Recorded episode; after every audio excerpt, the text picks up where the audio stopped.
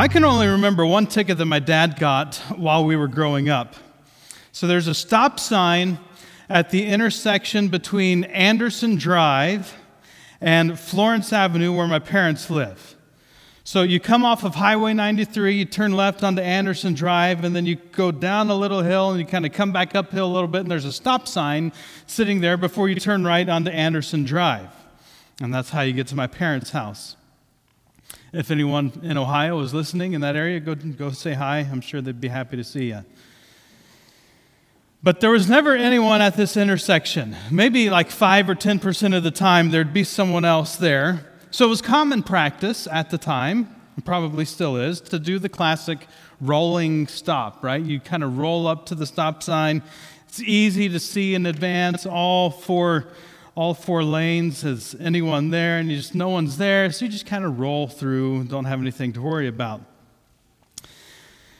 I think it was probably on the way home from church, and because all of us were in the car, my dad did that rolling stop at the bottom of Anderson Drive, turning right onto Florence Avenue.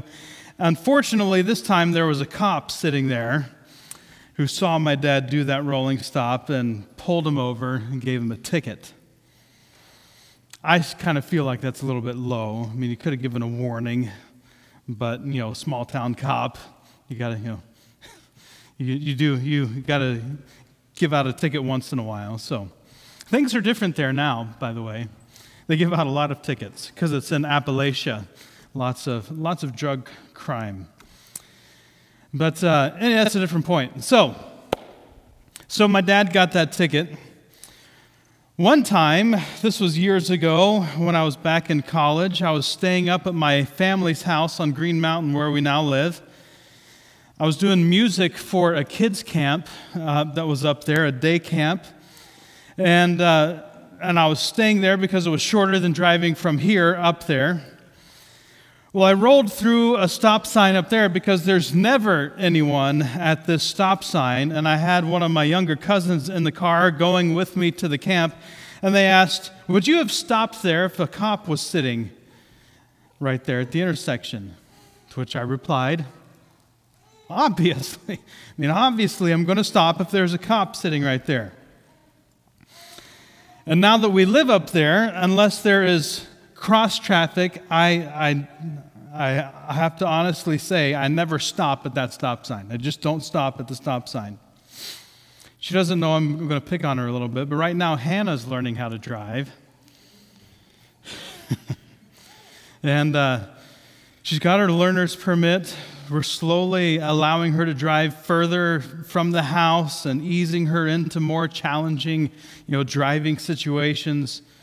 One of those scenarios was, was changing seats and having her merge from behind a stop sign into traffic onto a different road. There was no traffic because we hardly ever have traffic up there. Now, she didn't come to a full stop at that stop sign. So, like her father and her grandfather, she just rolled right on through the stop sign which reminds me of something that the Bible says about the sins of the father being passed on to the third and fourth generations. But of course, I entered into a good father, a good dad lecture about you have to stop at the stop signs. If you don't stop at the stop sign when you're taking your test, you'll fail your test. Don't you want to get your, get your license? If there'd been a cop sitting right there, you'd have gotten a ticket. And you don't even have your license yet. She replies, But you don't always stop at the stop signs. Had a flashback to that time my, my cousin challenged me about the same thing. Would you have stopped at that stop sign? I, I, I, I know, I know, I say, but, but I've been driving a lot longer than you. I can make decisions quicker than you're able to yet. You have to stop at all stop signs. I know it's hypocritical. It's a classic do as I say, not as I do moment of parenting. Now, there is one stop sign that she's allowed to run. There, um, at the top of the hill, at the top of Lynch Avenue, the road that we live on, And that's because there never used to be a stop sign there. And last summer, some punk country kids went around pulling out all the road signs. And when the county replaced it, they replaced it not just with the road sign with the name on it, but they put a stop sign there for some reason. Never been a stop sign there for however long the road has been there, and they put a stop sign on. So we all ignore that stop sign. She's allowed to ignore that stop sign. But other than that, she has to stop at all stop signs. Now, there are probably some dads who agree with me some men who agree with me because I've driven well over a million miles in my life. So, so my reflexes are pretty good. And at this point, unless she takes on a career as a, as a driver, my reflexes are faster than Hannah's reflexes. So, so I can say, well, I'm able to I'm able to make those decisions better than you because I've been driving for longer. But others listening, like my daughter, would say, well, that's, that's a pretty big double standard. And she'd be right. It is a double standard. And I'm not the only one, right? I'm not the only one that has double standards. We often have standards for others that we don't have for ourselves. Maybe you do better than this than I do, but it's not uncommon for me to find myself holding someone else to a standard that I don't hold myself to. Why do we do that? Why do we hold others to standards that we don't hold ourselves to? Why are we so quick to criticize, judge, and condemn others when they exhibit some kind of hypocrisy? But then we fall into the same trap and express frustration over others who don't show us grace that we were also unwilling to show those in that situation. We know our intentions. Our intentions, my intentions, are that we aren't lawbreakers. I'm, I'm not a lawbreaker. We try to keep the law. But I try to keep the law until something else comes into the equation. Right? I want to obey the rules of the road unless I'm running late for dropping Hannah off at school. I want to obey the speed limit. Expected a little bit of laughter there. I want to obey the speed limit unless I left the office too late on that day, so now I have to rush to get home close to the time that I said I'd be home. Or we intend to be generous. We see someone else needs our help, but then we have to replace the brakes on our car.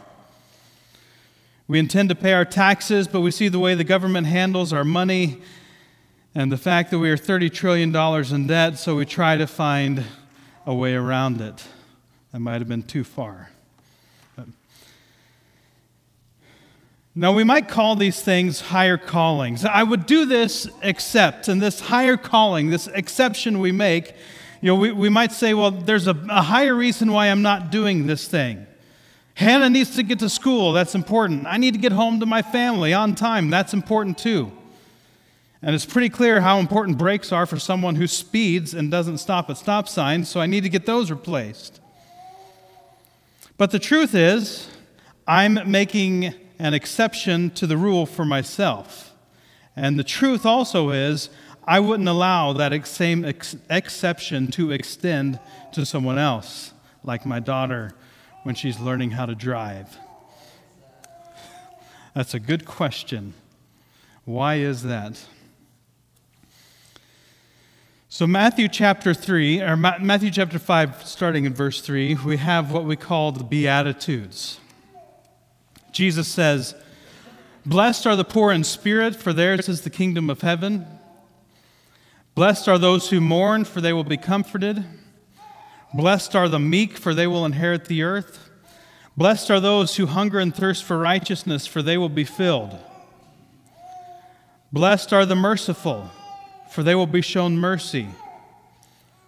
Blessed are the pure in heart, for they will see God. Blessed are the peacemakers, for they will be called children of God. And blessed are those who are persecuted because of righteousness, for theirs is the kingdom of heaven. Blessed are you when people insult you, persecute you, and falsely say all kinds of evil against you because of me. Rejoice and be glad, because great is your reward in heaven, for in the same way they persecuted the prophets who were before you.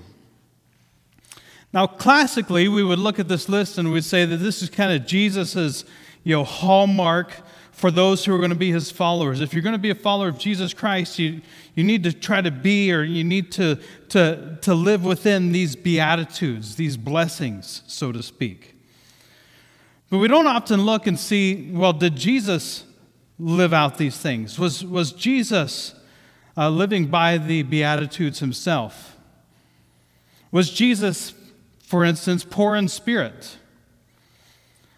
I would probably would struggle with that a little bit because we might have a hard time understanding what poor in spirit means. The traditional teaching of being poor in spirit would, would mean that we have absolutely nothing of worth to offer to God. That's kind of a traditional teaching from what it means to be poor in spirit. We don't have anything to bring to God, but, but that's not the only understanding of what it means to be poor in spirit. Craig Keener of the InterVarsity Press Bible Background Commentary says Many Jewish people believed that the kingdom would be ushered in only by a great war and force of arms. Jesus promises, promises the kingdom for the poor in spirit, the humble, the meek, the peacemakers. Poverty and piety were often associated in Judaism. So, being poor and righteous were often associated.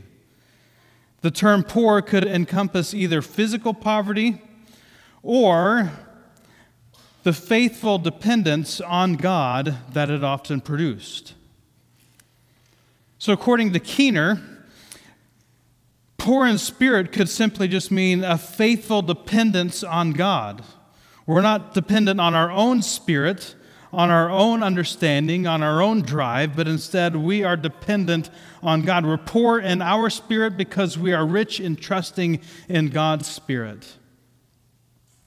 So, if that is in fact what it means, then we can see that Jesus was definitely poor in spirit. John chapter 5, verse 19 Jesus gave this answer when they're challenging him about the Sabbath. He says, Very truly I tell you, the Son can do nothing by himself. He only does what he sees his Father doing.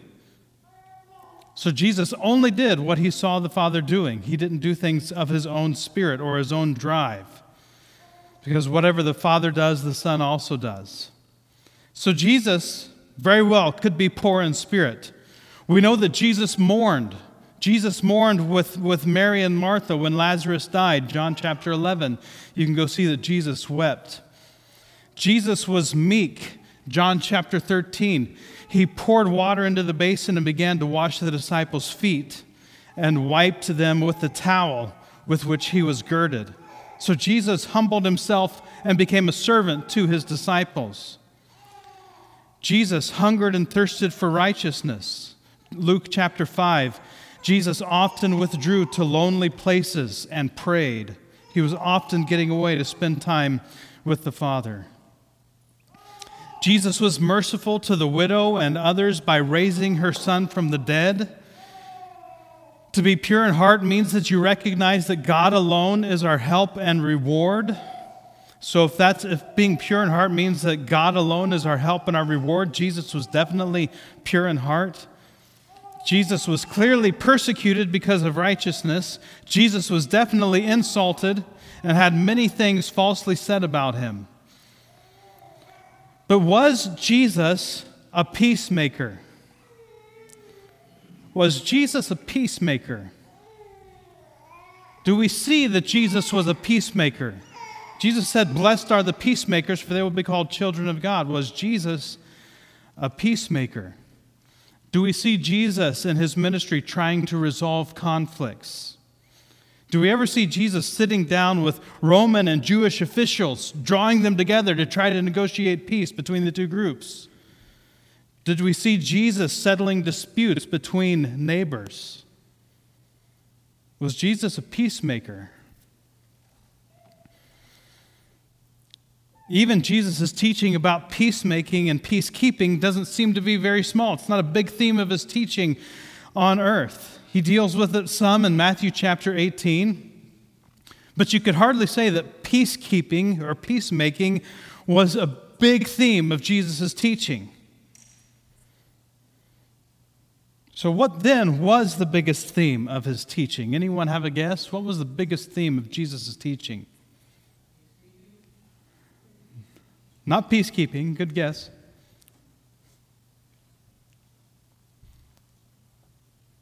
What was the biggest, what did Jesus teach on the most? Money. Some people think that. He mentions money quite a lot, but it's not a big part of his teaching.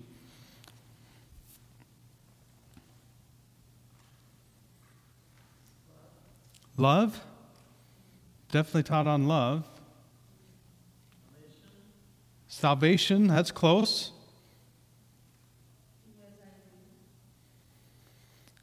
Do as I do. Being humble. Jesus' biggest teaching was the kingdom of God. That's what he talked about more than anything else. Now, there were a lot of things that were just mentioned that were a part of that teaching on the kingdom of God, but Jesus was teaching on what the kingdom of God looked like. What is it like to be a citizen of the kingdom of God? A citizen of the, king, uh, of the kingdom of God is, is earmarked by love, by mercy, by humility, by kindness, compassion, all of those things. But it was all encapsulated in the kingdom of God is near, or the kingdom of God is at hand, and, and trying to usher in the kingdom of God, the life of the kingdom, into the here and now. But if Jesus hardly taught about peace, how can we say that Jesus was purple? And so we might need to define purple a little bit. By purple, I don't mean compromise. That's often what comes to mind when you say purple. If you're talking about the red group and the blue group, then you might say, well, we just need to be more purple. We just need to, you know, the red group needs to give up some of their red beliefs, and the blue group needs to give up some of their blue, group, blue beliefs. And we'll come together, we'll compromise on everything, and no one will like anything anymore. It's kind of like, you know, blended worship services back in the day. Anyone remember those? We had blended worship services when music was going from traditional to contemporary. And some churches didn't want to have a contemporary service and they did or and a, and a separate traditional service, so they'd have blended worship, which basically meant that no one was happy. No one liked it. That's not what I mean by purple. I don't mean compromising everything, compromising your beliefs or whatever it is that you hold to. So then, how are we defining purple? How would I define purple? I would define purple, start to define purple in this way by bringing people together under a higher calling. Bringing people together under a higher calling.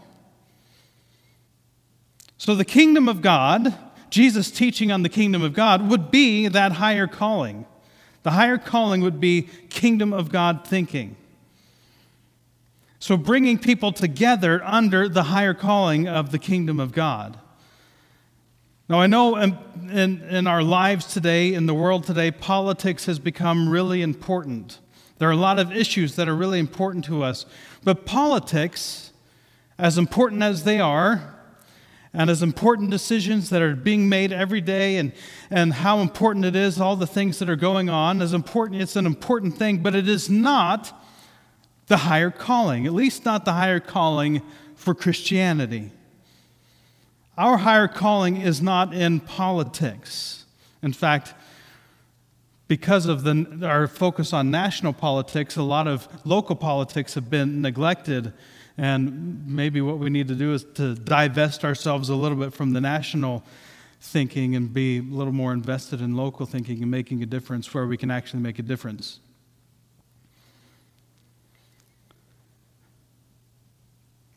But as important as politics are, they're not the most important thing in the life of a follower of Jesus Christ.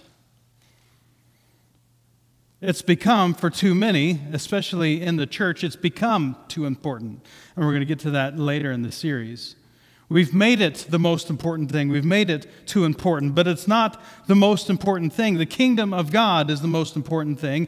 And for the follower of Jesus Christ, the most important thing is living in the kingdom of God in such a way that we are ushering in heaven on earth. As one commentator said it, said that, that, that may people experience the kingdom of God, experience the eternal nature of God, you know, that heaven on earth feeling just by being in our presence. Are people experiencing the heaven on earth feeling? Your will being done, your will be done on earth as it is in heaven. Are they experiencing that by being around us?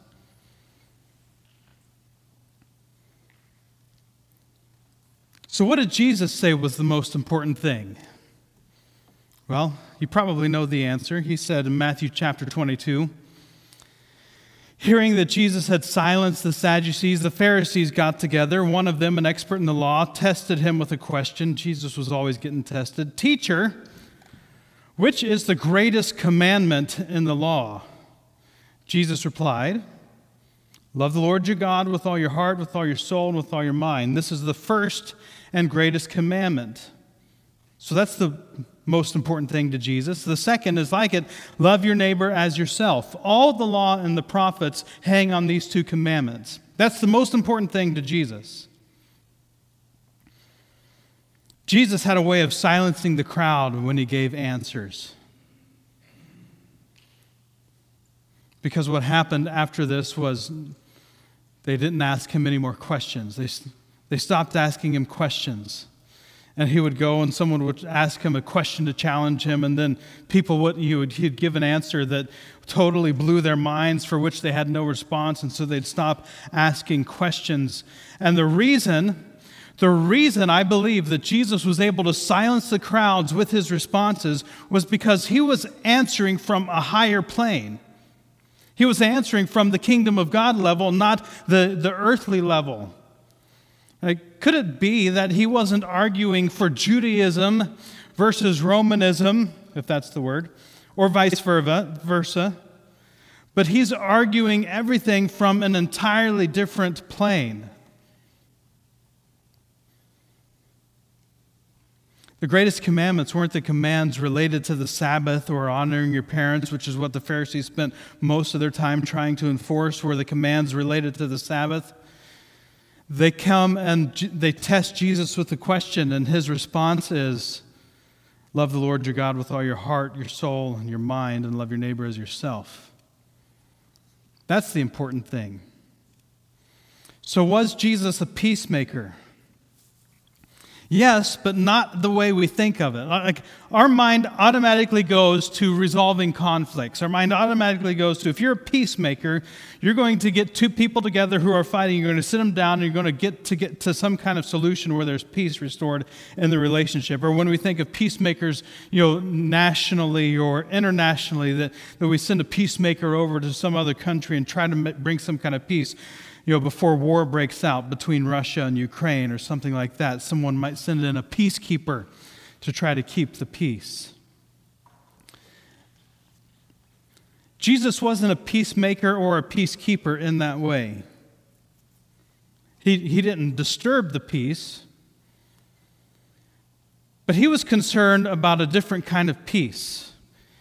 He wasn't as concerned about the peace between the Romans and the Jews because he knew no such peace would last.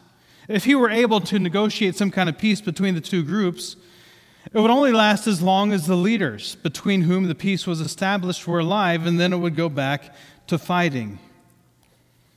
Jesus was committed and embraced a higher peace. What peace was that, though? Romans chapter 5. Great passage. If you, if you haven't read it, it would be something I'd definitely mark and read and think about. Go read all of Romans chapter 5, but especially these first 11 verses. I'm going to start in verse 6. Paul is talking. He says, You see, at just the right time, when we were still powerless, Christ died for the ungodly. At just the right time, when we were still powerless, Christ died for the ungodly. Very rarely will anyone die for a righteous person, though for a good person, someone might possibly dare to die. But God demonstrates his own love for us in this while we were still sinners, Christ died for us. Since we have now been justified by his blood, how much more shall we be saved from God's wrath through him? That's Jesus. And here's the verse For if, while we were God's enemies, we were reconciled to him through the death of his Son, how much more, having been reconciled, shall we be saved through his life? Not only is this so, but we also boast in God through our Lord Jesus Christ, through whom we have now received reconciliation. While we were God's enemies, so at the moment that Jesus died for us on the cross, we were still enemies of God. We were still in war with God. We were in, living in glad rebellion. And for us, that looks like something that happened in the past. But in our lives, we were living in rebellion against God. And while we were doing that, while we were fighting against God's higher calling and higher path and higher plan for our lives, Jesus died for us. Jesus didn't wait to die for us until we came along with his teaching and started to follow his ways. He died for us while we were still enemies. For us, that was thousands of years in advance. Jesus came to make peace for all humanity, and he came to do it with his life. Luke chapter 19, verse 10, Jesus said, Today salvation has come to this house because this man too is a son of Abraham, for the Son of Man came to seek and to save the lost.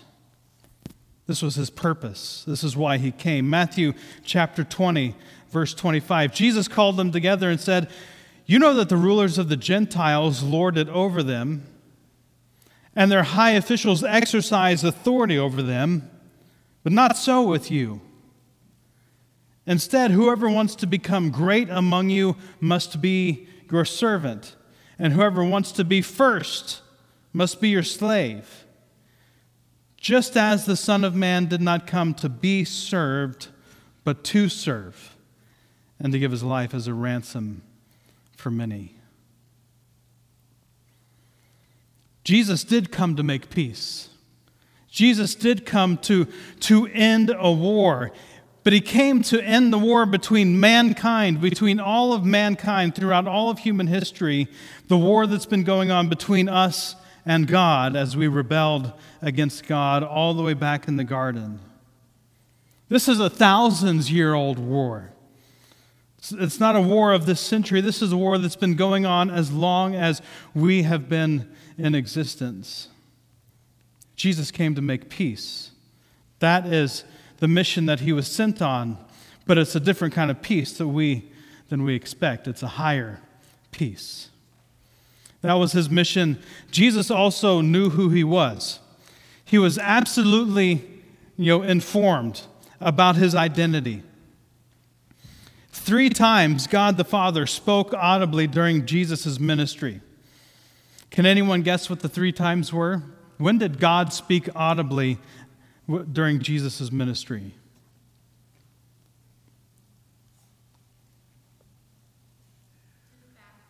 His baptism.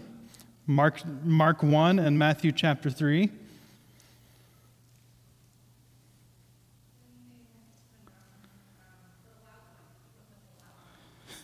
The loud one, the Mount of Transfiguration? Yes. So Matthew 17, Mark 9, Luke 9. Both of those were almost the same message. At Jesus' baptism, God said, This is my Son, whom I love. With him I am well pleased. And then at the transfiguration, God said, This is my son, listen to him. There's one more. Can anyone think of the third? It's not as obvious, it's a little harder. On Palm Sunday,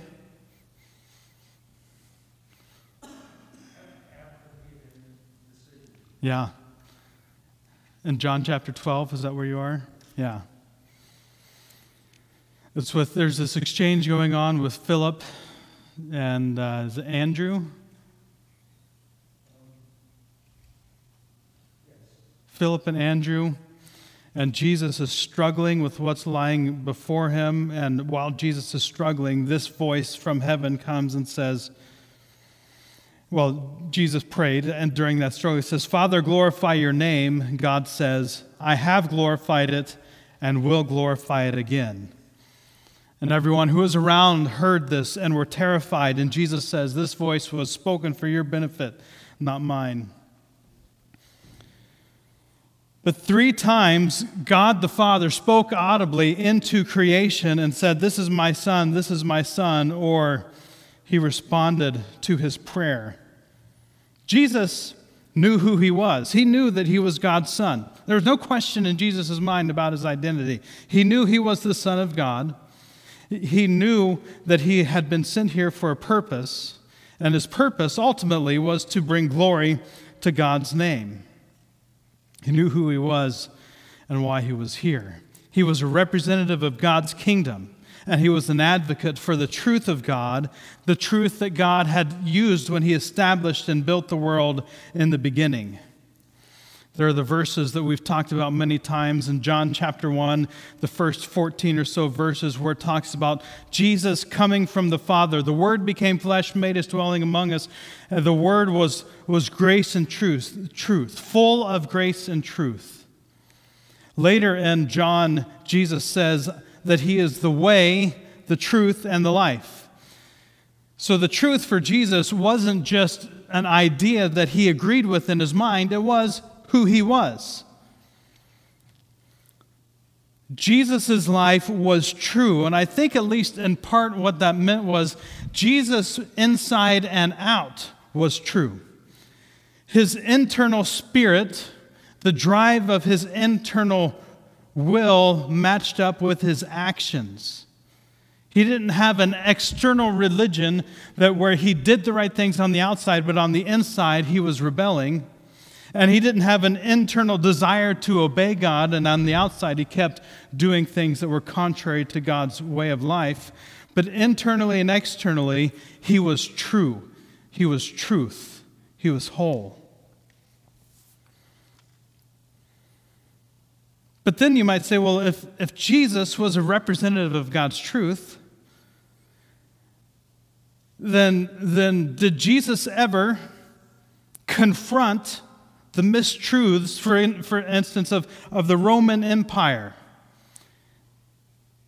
Did the, did the Roman Empire ever receive you know, a tongue lashing from Jesus? Did he ever take a stand against it? They were immoral, immoral in every imaginable way. Certainly, at some point in Jesus' ministry, he confronted and condemned Rome. But when Jesus was given opportunities to stand against Rome, he didn't. He didn't oppose paying taxes to Caesar. He would get falsely accused of saying that he didn't think people should pay taxes to Caesar, but he actually affirmed paying taxes to Caesar. Jesus didn't try to stir up people against Rome, even though in Luke chapter 23, verse 5, he gets condemned for stirring up people against Rome. He never did that. In fact, Pilate was trying to let Jesus off the hook in John chapter, uh, was it John 21? Pilate's having this back and forth with Jesus, and he's trying to let Jesus off the hook, but Jesus is committed to a higher calling. See, Rome was disgusting. Rome was abhorrent in their practices. They had thousands of God, they had a despicable sexuality, they accepted slavery, they mistreated people based on race and their socioeconomic status. They threw babies into the landfill to let them die, and worse. There were plenty of things Jesus could have addressed with Rome, but he didn't. Why? Because that's not why he was here. He wasn't here to judge Rome. He wasn't here to condemn Rome. He knew that there was an ultimate judge that would ultimately end up judging Rome, and we'll get to that in uh, several weeks down the road. Jesus could have condemned them, condemned them, but he didn't, because he was here to satisfy God's judgment against them for their rebellion. He wasn't here to condemn them, he was there to end their war with God and to give them the answer. He was here first for the Jews and then all of mankind and our rebellion against God because we chose our own truth or we chose the devil's truth instead of the truth God built the world on. That's why Jesus was here. In the end, Jesus didn't satisfy the demands of either Rome or Israel, and that's what got him crucified. John chapter 18, verse 28. They themselves did not enter the governor's quarters so that they would not be defiled, but could eat the Passover. So Pilate went outside to them and said, What accusation do you bring against this man? Talking about the religious leaders, the teachers of the law, and Pharisees. So they didn't come into the governor's headquarters because they didn't want to be made unclean. They wanted to be able to eat the Passover. It's interesting that they wouldn't go in to the governor's headquarters because they wanted to participate in the Passover. They were preserving themselves for the rituals and religion that they knew, not even aware that the Passover, the one to whom the Passover pointed to, was the one that they were trying to kill.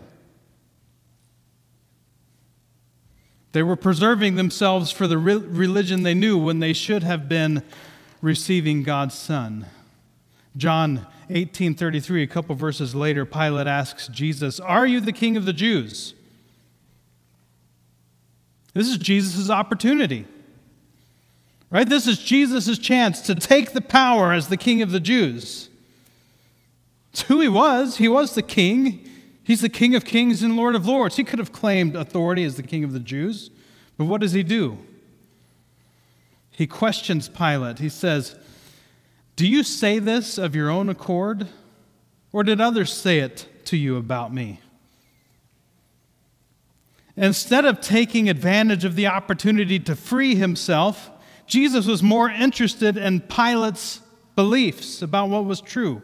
What do you believe, Pilate? Later, after Jesus had spoken about this not of this world kingdom, Pilate would say, So you are a king.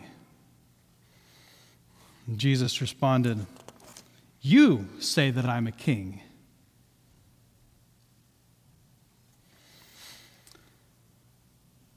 Now, if you keep reading on, there's, there's a, key, a key verse that's coming, but I feel like there's a missing word. I'm not an expert in Greek, but, but Greek doesn't have a lot of transition words like and, or, of, or but. So if you read that in Scripture, those have been put into Scripture to help things become a little more clear to us. And I think there's a missing but in the, in the passage.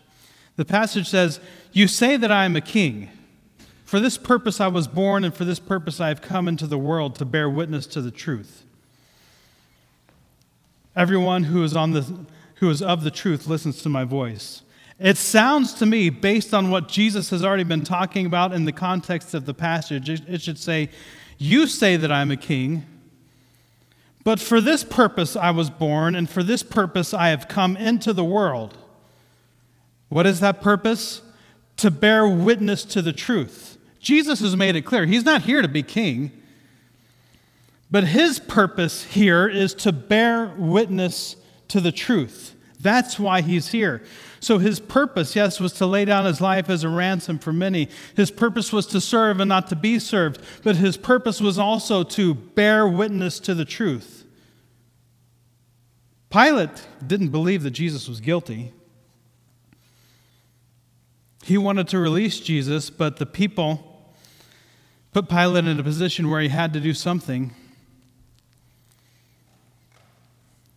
They said to him, If you release this man, you're no friend of Caesar.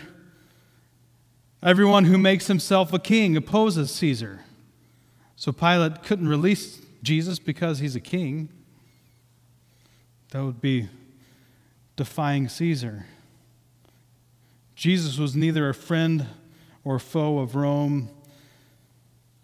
He was a king, but of a different, higher kingdom.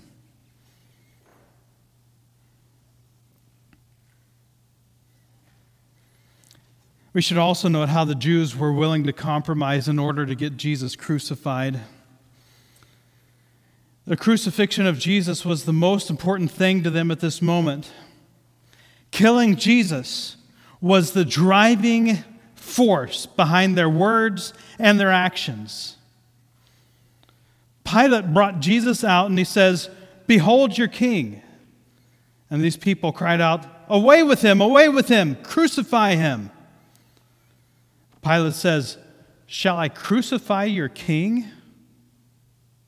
The chief priests answered, We have no king but Caesar. chief priest said, We have no king but Caesar. They had been accusing Jesus of blasphemy, but they had just committed it themselves. God Himself was supposed to be Israel's king. They constantly turned away. They wanted a human king, but God Himself was supposed to be Israel's king. God wanted it to be a theocracy where He ruled over them and they trusted Him, where He was their God and they were His people. But the Israelites constantly saw what other nations had and they wanted it. They wanted to be like them. They had a king, so God, give us a king. God wanted Israel to be different so that they would stand apart from the other nations, so that they would shine like a light in the darkness of all of the rest of the, of the nations. But they constantly wanted what the other nations had. It's important to note, I think, so easy for us to compromise on higher truth when we're immersed in a flood of lies all around us. Pilate did. He was immersed in the lies that all the chief priests and religious leaders were throwing his way about Jesus. He was completely surrounded by the lies about Jesus, and it's hard to be committed to the higher truth in that instance. But the truth is, if you have an innocent man, you don't execute him. If he's done nothing deserving of death, then why did he get death? That's what Pilate said, his own words. He didn't deserve to die. But the flood of lies was strong. The people who had been shouting the victory chant for Jesus on Palm Sunday were now shouting for his crucifixion. Lies can be overwhelming. And when there's a flood of lies, it can be nearly impossible to resist being drawn in. Jesus was driven by a deeper sense of justice He was here to end a different kind of a war. The war where we're God's enemies. But the entire world, the entire world has believed the lies of the devil. Rome had believed one set of lies, Israel had believed another. The devil's strategic like that. He's the father of lies. He's got lies for everyone, everywhere every situation.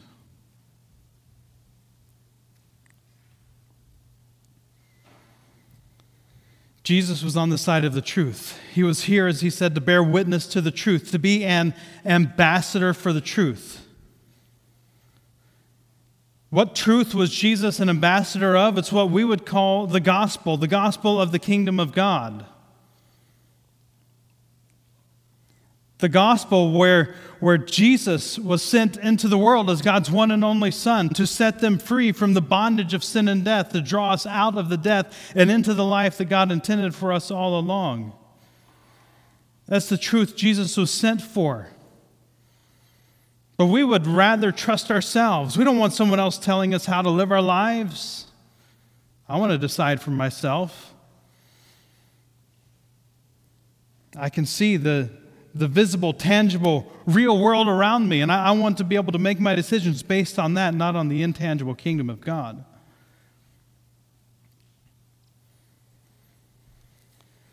But Jesus, when he's being interviewed by Pilate, could not compromise on the truth because the truth is who he was. It would have been tempting to compromise the truth if you're in that situation. But Jesus couldn't because it's who he was. It's his identity and it's his purpose. Us, on the other hand, we have beliefs at every level of our lives that are misshapen by the lies of this world. That's a hard truth to hear, and it's also a hard truth to understand. But the truth is, all of us, myself included, at every level of our lives, have, have lies that we've believed, mistruths, at every level of our lives. And just when we think we've worked through the last lie that wreaked so much havoc in our lives, God peels back another layer to reveal the lie that that lie was built on. I think this is why it's so important for us to walk humbly with God, to walk in humility. This current cry for embracing your truth, my truth, we got to live into our own truth. All that is is pride. That's the pride of saying, this is my truth. This is what I believe. This is what's true about me, whether you agree about it, with it or not. This is just my truth. It's a way of looking at God and saying, I'm going to embrace my truth and your truth, well, you can do whatever you want with it. It's a way of giving God the finger.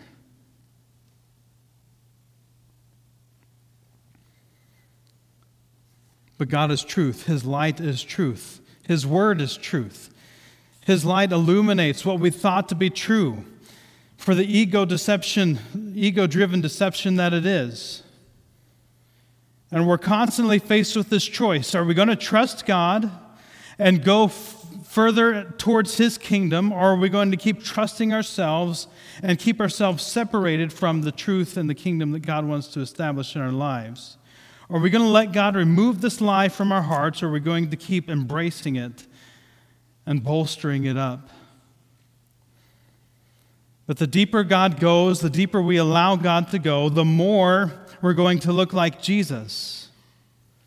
And the less we'll look like misshapen people, ad hoc versions of ourselves, people combined with our truth and what we've become under the influence of this world. So we have a lot of, of uh, beliefs that our lives are built on, but and we hold to them tightly. We've embraced them, we've internalized them to a point where they've become our identity. Now it's not just something I think about, but it's actually who I am. And we're fighting for these versions of our truth. And we're refusing to compromise on our truth.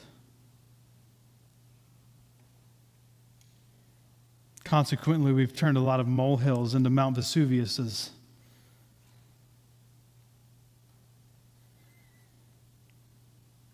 And unfortunately, a lot of people are even willing to die for these lies.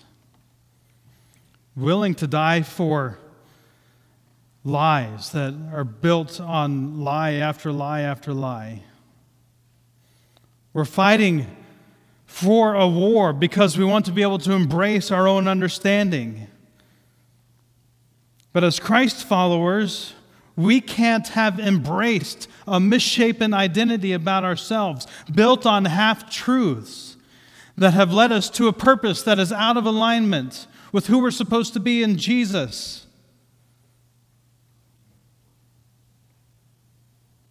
We have to let God chip those away and remove them one by one.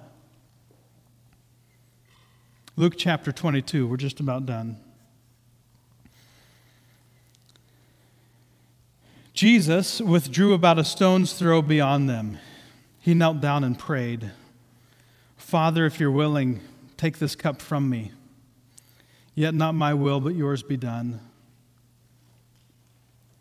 An angel from heaven appeared to him and strengthened him. And being in anguish, he prayed more earnestly, and his sweat was like drops of blood falling to the ground. Why was Jesus in anguish?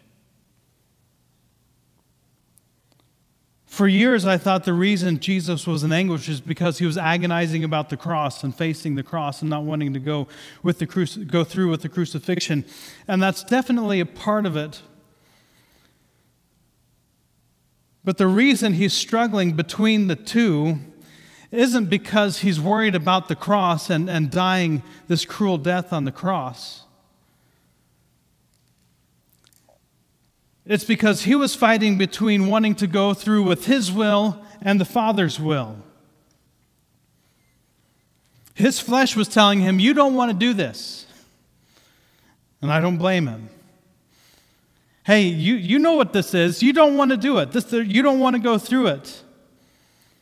And his flesh was saying what his mind knew, which was that, that the, the sins of the entire human race throughout, throughout all human history were going to be placed on him on that cross. And he didn't want to do it. He was torn between what the Spirit wanted and what his flesh wanted. The Spirit was, was what was driving him towards the mission of God, driving him towards living out the, the call of God on his life. But the flesh was calling on him, saying, Hey, you don't want to do this. And he has this fight. God, if it's possible, take this cup from me. Nevertheless, not my will be done, but yours be done. A second time, he would go back and pray apparently for a very long time. It's, in, it's encapsulated in one sentence, but these were split apart by hours, and Jesus went back and prayed, probably for another hour God, take this cup from me. Not what I want, but what you want to be done. God, take this cup from me, but not, not what I want to do, but God, do what you want to do. And a third time he went back and he prayed, prayed to the point of straining his physical body where he's sweating, he's dripping drops of blood through the pores on his face. God, I don't want to do this. Nevertheless, your will be done. Not what I want, what you want. The same account in a different gospel, Matthew chapter 26. Jesus returned to his disciples and found them sleeping. He's over there in anguish, wrestling between going to the cross or doing what he wants, wrestling with taking on the sin of all humanity or going a different way, and they're sleeping. Couldn't you men keep watch with me for one hour? He asked Peter. Watch and pray so that you will not fall into temptation. The spirit is willing, but the flesh is weak. He went away for a second time and prayed, If it's possible for this cup to be taken away unless I drink it, may your will be done. And he came back again, found them sleeping because their eyes were heavy. What would Jesus do in this moment? What was going to happen? Would Jesus give in to his flesh to avoid the crucifixion, or would he follow through with the higher calling of the gospel? With the call of the Spirit on his life, leading him towards the cross. We all know, right? We know that he followed through. It's the only reason we have a cross up there. Just like he said he would do, he laid down his life, sacrificing himself on the cross as a peace offering and as an atonement offering. And his doing this would make peace, or at least offer peace, to all humanity who are at war with God. To make peace between God and the rest of us.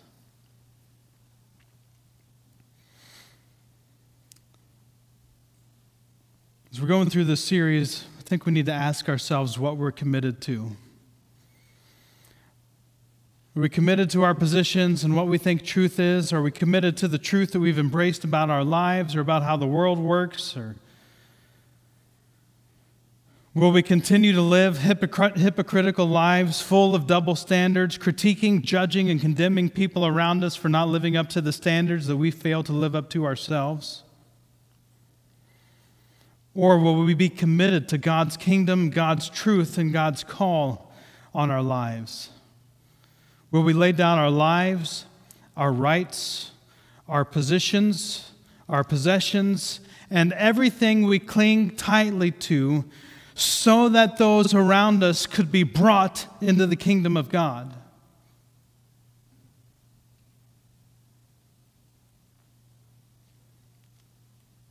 The first one is a position of pride, which is what comes before a fall. We talked about that last week. The second is a position of humility, which is something God can use. If we walk humbly with God, He can use us to bring an end to our fighting and make peace with Him and to use us then as ambassadors for reconciliation, going into the world at war with God and try to lead people who are at war with God out of their war, out of their fight, out of their angst against the creator of the universe, and out of their rebellion. And God can use us to bring them into the kingdom of God and reconcile them to God Himself, thus making peace. That's the higher calling that we have to be committed to. That's the kingdom of God way of thinking that we have to be committed to. One last thought on this color purple. Purple is the color of royalty. It's not just a mix of red and blue, it's actually a very important color in Scripture. Purple dye was hard to get, which made it extremely valuable. Purple, the color purple, was an integral part of temple worship. They used it for curtains and carpets and the robes worn by the high priest. The robe that was put on Jesus after he had been beaten was purple. Purple throughout the, the, all of Scripture and even throughout human history is a color of majesty. So, to have a purple faith, it's not a compromise where we're trying to get people to compromise on their beliefs. It's actually embracing the kingdom of God, embracing the color of the kingdom of God. Because Jesus is royal, He's the Son of God. Purple is a perfect representation of Jesus because He's the Son of God, He's the King of Kings, and He's the Lord of Lords. And we, as His children, ought to live purple just like Jesus did. Let's pray. Heavenly Father, thank you for Jesus. Thank you for sending your Son. Thank you for the selfless sacrifice of your Son. Thank you for a Son who set an example for us in how to live our lives, how to lay our lives down and surrender, how to serve one another in love. I thank you for Jesus. Father, I pray, help us as your people, as your followers, as your children, to live lives committed to the higher calling of the kingdom of God. Father, I pray that you would help us to, to live out our faith and put the, put faith in the kingdom way of thinking first and foremost in our lives. We would allow you to sharpen any ideas we have, to cut out any lies that we've believed, and to embrace whatever truth you want us to embrace. I pray, Father, that you would help us to be pure in heart. That as you dig deeper and deeper into who we are, into the motives of what drives us in and out every single day, that we'd become more and more pure in our heart, driven to connect with God deeper and deeper every single day. And I pray, Father, that you'd help us to be people committed to reconciling those who are at war with God. Help us to be the blessed peacemakers who are the children of God. Help us to be the peacemakers who are clothed in the righteousness of Jesus Christ Help us to be those who are clothed in the clothing, of Jesus Christ, clothed in the purple, majestic clothing of the King of Kings and Lord of Lords. And I pray, Father, that you use us this week to start making peace. We may never experience the peace in the country that, that we long to experience between red and blue. But Father, help us to find ways to bring peace between those who are at war with God and the kingdom of God. And I ask, Father, you give us those opportunities this week ahead opportunities to build relationships, to love people unconditionally, to serve, to surrender our lives, and to live lives that light up the darkness, to live lives that shine, so that people might be drawn by the kingdom of God in us into the kingdom of God itself. In Jesus' name, amen.